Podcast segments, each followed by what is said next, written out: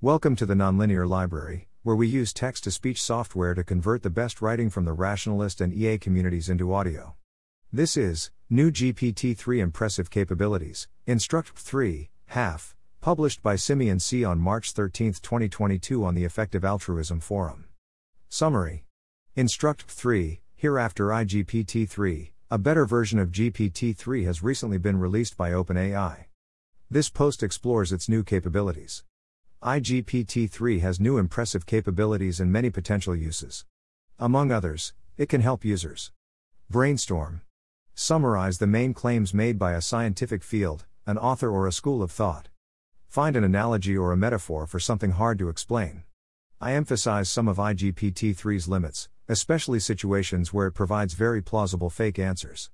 Twitter more entertaining version of the summary. Introduction Epistemic status I spent about 12 hours with iGPT 3.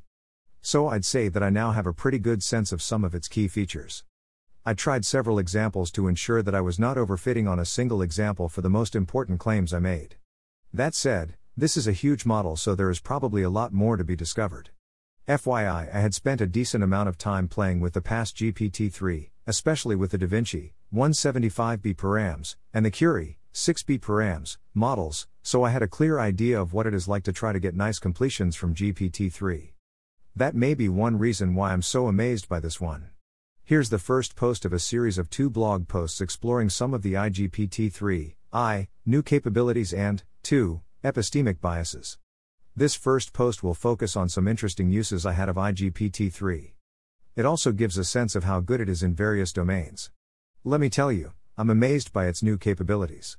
I find it really impressive that most of the time, the first result I get, without any tuning, either of the parameters or of the prompt, is great. You can try it yourself here. The blog post is organized as follow. A few general observations. Two mains parts, examples of potential uses, limits. The last part entitled Many More Prompts Than You Wanted to Read, where I put robustness checks. I test how sensitive iGPT 3 is to unique words variations. I compare iGPT 3 and GPT 3 and I show how you can have fun with iGPT 3. Acknowledgement Thanks to JS and Florent Berthet for the proofreading, to Ozzie Gooen for the suggestion to make a post out of my comments on his post, and to Charbel Raphael Segerie for some nice ideas. General features. Here are some general features of iGPT 3. Compared to GPT 3, you need to spend much less time prompt tuning on iGPT 3. You just need to be clear enough. When the temperature, a parameter to control the randomness of the completion, is greater than zero, you need to try less than two completions to find a satisfactory answer when iGPT 3 has one. And most of the time, a single completion is enough. A temperature of zero also works very well, so I personally use that for most uses.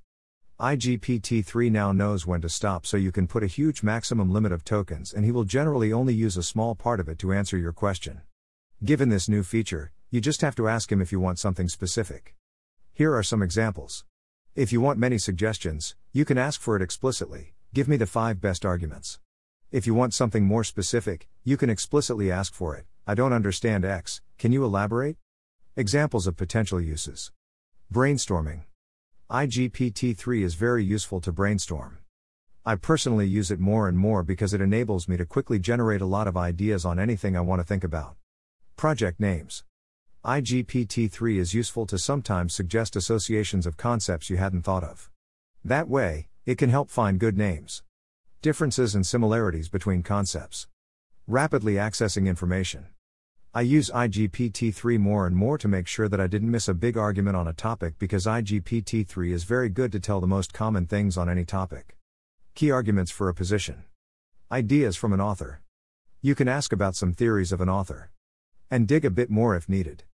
Basic arguments in a field. I feel like IGPT3 is very good to summarize the key arguments in a field. Here, I find it impressive how close the completion is from one of my courses. My course is on the left and the completion is on the right. Two arguments out of three are basically the same, and the third argument IGPT3 uses is true as well. The definition of a concept. Some names of researchers in a field. IGPT3 can also be used to get a few names of researchers in a field. And quite surprisingly, it seems to be more accurate than Google for precise queries, subfields such as growth theory, natural resources economics, etc. But still, I recommend cross checking. Because even if he doesn't really know, he will answer plausible names. Advice on where to start to enter a domain. Sometimes, there's some common knowledge in a field on what are some good resources to start with. And IGPT 3 seems to be pretty good at pointing towards some of these. I don't exactly know how good the recommendation is about Kevin Murphy, the reviews seem excellent though. But I'm pretty sure the Andrew Ng Coursera's course is a good one. I think that this use is not that useful though because I think that basically Google is at least as good as IGPT 3 here. Some evidence on that in the last section. Finding valuable evidence of the data distribution comparing similar prompts. Here are two very similar prompts with a temperature of zero about left wingers and right wingers where the answers are very different in their structure. I feel like we can interpret IGPT 3's way of answering in two ways. Either it tells us that the data or IGPT 3 are biased in a certain way, or it tells us something about the true distribution of the data. My guess is that the most valuable use case is to reveal something we hadn't thought about, but that looks ex post sensical. So, for instance, we can say from the example above that the notion of beliefs of right wingers on immigration in IGPT 3's representation seems to be more heterogeneous than the notion of beliefs of left wingers on immigration. And in that case, it looks very plausible that left wingers tend to be generally favorable to immigration while right wingers are more divided on that topic. So it gives some evidence in favor of a theory on the true distribution of the data. I give other examples below in robustness checks. More generally, I think that we can interpret three levels of heterogeneity of a concept, thanks to the form of IGPT 3's answers. When it answers straightforwardly to what is X, it means that its representation of X is quite clustered, i.e., that X is pretty homogeneous. When it begins its sentence with a kind of relativist sentence, X, there is no definitive answer to this question, it's evidence in favor of X being pretty heterogeneous. When it uses both a relativist sentence and takes distance from what's said, some people think that Y. Some people think that Z, I think it's evidence for a very high level of heterogeneity within X. The main limit with all this is that IGPT3 can switch between two of these three levels on the same prompt. So basically, in reality, there are five levels 1, 1 to 2, 2, 2 to 3, and 3. Thus, checking on multiple completions for the same prompt is recommended if you want to use IGPT3 in this way. That's possible even with a temperature of 0, and we'll see how in some remaining inconsistencies. Creating useful analogies to explain ideas. I'm currently following the AGI Safety Fundamentals curriculum, and so for fun, I just put one of the questions as a prompt. And I found the result really good. To be honest, I had never thought about emphasizing that each neuron learns from every other neuron from the last layer when I explain neural networks. Which I find interesting. Limits. Truthfulness. Keep in mind that IGPT 3's objective is to maximize the plausibility and not the truthfulness of its completion. Thus, when you ask precise questions, and IGPT 3 doesn't know precisely the answer, it will give a very plausible answer. You can observe this whenever you ask specific references. In this prompt, almost everything is relevant except only the names of the papers are faked. Apart from that, the mentioned researchers are relevant. You can also limit the demand temporally and it still works, but the names are still faked. Some remaining inconsistencies. The weirdest thing I found during my trials is that the number of line breaks affect the results. To test it, you can put a temperature 0, prompt it. And do the same but with one more line break. One line break. Two line breaks. 3 and 4 gave the same outcome as 2. More line breaks. I can't find any good pattern or explanation. You can use it as a trick with a zero temperature to cross check a prompt though. For some reason, there's more variation on some prompts than for others, but I couldn't find a pattern yet. Many more prompts than you wanted to read. Robustness checks. Patterns in the data. On right wing, left wing. Example 1. Here it's interesting to notice that two effects might cause the difference. There's probably an actual difference in the distribution of the data. There's probably an overrepresentation of climate skeptic in the data, i.e., on the internet. Example 2. On drug, not very clustered. Alcohol, very clustered. Informative prompts. Example 1. Example 2. Example 3. Example 4. Example 5.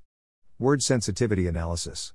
I find it interesting that IGPT 3 now makes a very clear distinction between each word and gives very different answers when asked on different variations of the same question. I also find it useful to compare different questions to see how near some embeddings are. So, for instance, main criticisms and most common criticisms lead to the same output, which is something we could expect.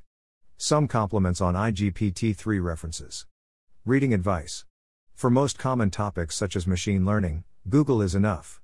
And for precise topics, IGPT 3 doesn't have too much knowledge, so it builds a list which is helpful in an exploratory way, but I wonder if you couldn't explore in a more effective way just by Googling. In this list, two fourths of the books are fake. All the authors are relevant, though. And Barry Field's textbook is really good, according to the reviews. So maybe it is still worth it?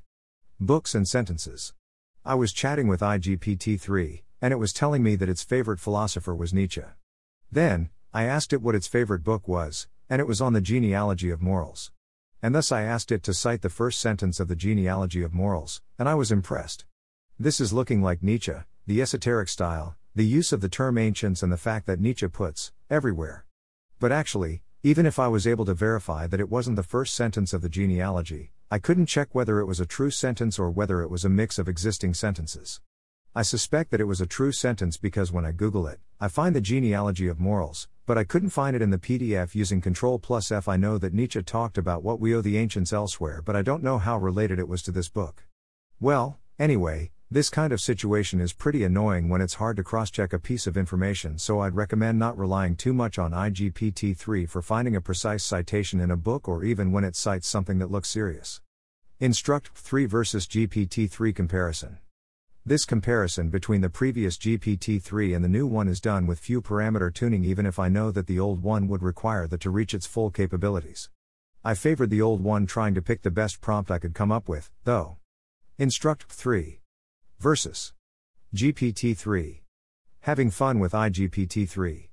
Poetry is an art at which IGPT-3 is really good and where I had a lot of fun using it. Two examples out of four prompts that I did. It probably works in your own language as well. In French, at least, it works very well. Some jokes and their explanations. One funny feature is that IGPT 3 has a hard time coming up with new jokes if you don't give it a topic. But it's pretty good at coming up with explanations of why its jokes are good. I wonder whether the reason it makes some jokes is the same as the one it gives afterward. My guess is that in general it's not the case, but sometimes it's really hard to know, such as in the one below. If you've read the whole post, I hope you enjoyed it. If you have your own way of using IGPT 3, if you have thoughts or feedback, I'd love to hear them. The second part of the series will be published in the coming weeks. Thanks for listening. To help us out with the Nonlinear Library or to learn more, please visit nonlinear.org.